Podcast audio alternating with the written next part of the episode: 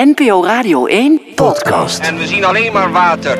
Alsmaar water, water. Watersnoodramp, februari 53. Ik heb er zelfs met mijn kinderen nog nooit over gesproken. Hoe dieper ik graaf, hoe meer pijn ik ontdek. En zo eten ze moeder ze verdrinken. Hele gezinnen die zijn verdronken. Ik ben nog 89 en ik kan het nog steeds niet zetten waarom of ik er nog ben en dat ik zoveel andere mensen zien heb verdrinken. Een bevalling op een drijvend dak. Mijn vader pakte zijn rode zakdoek, zijn zakmes en scheurde af de navelstreng af te knippen. op het verlies van vele honderden mensenlevens.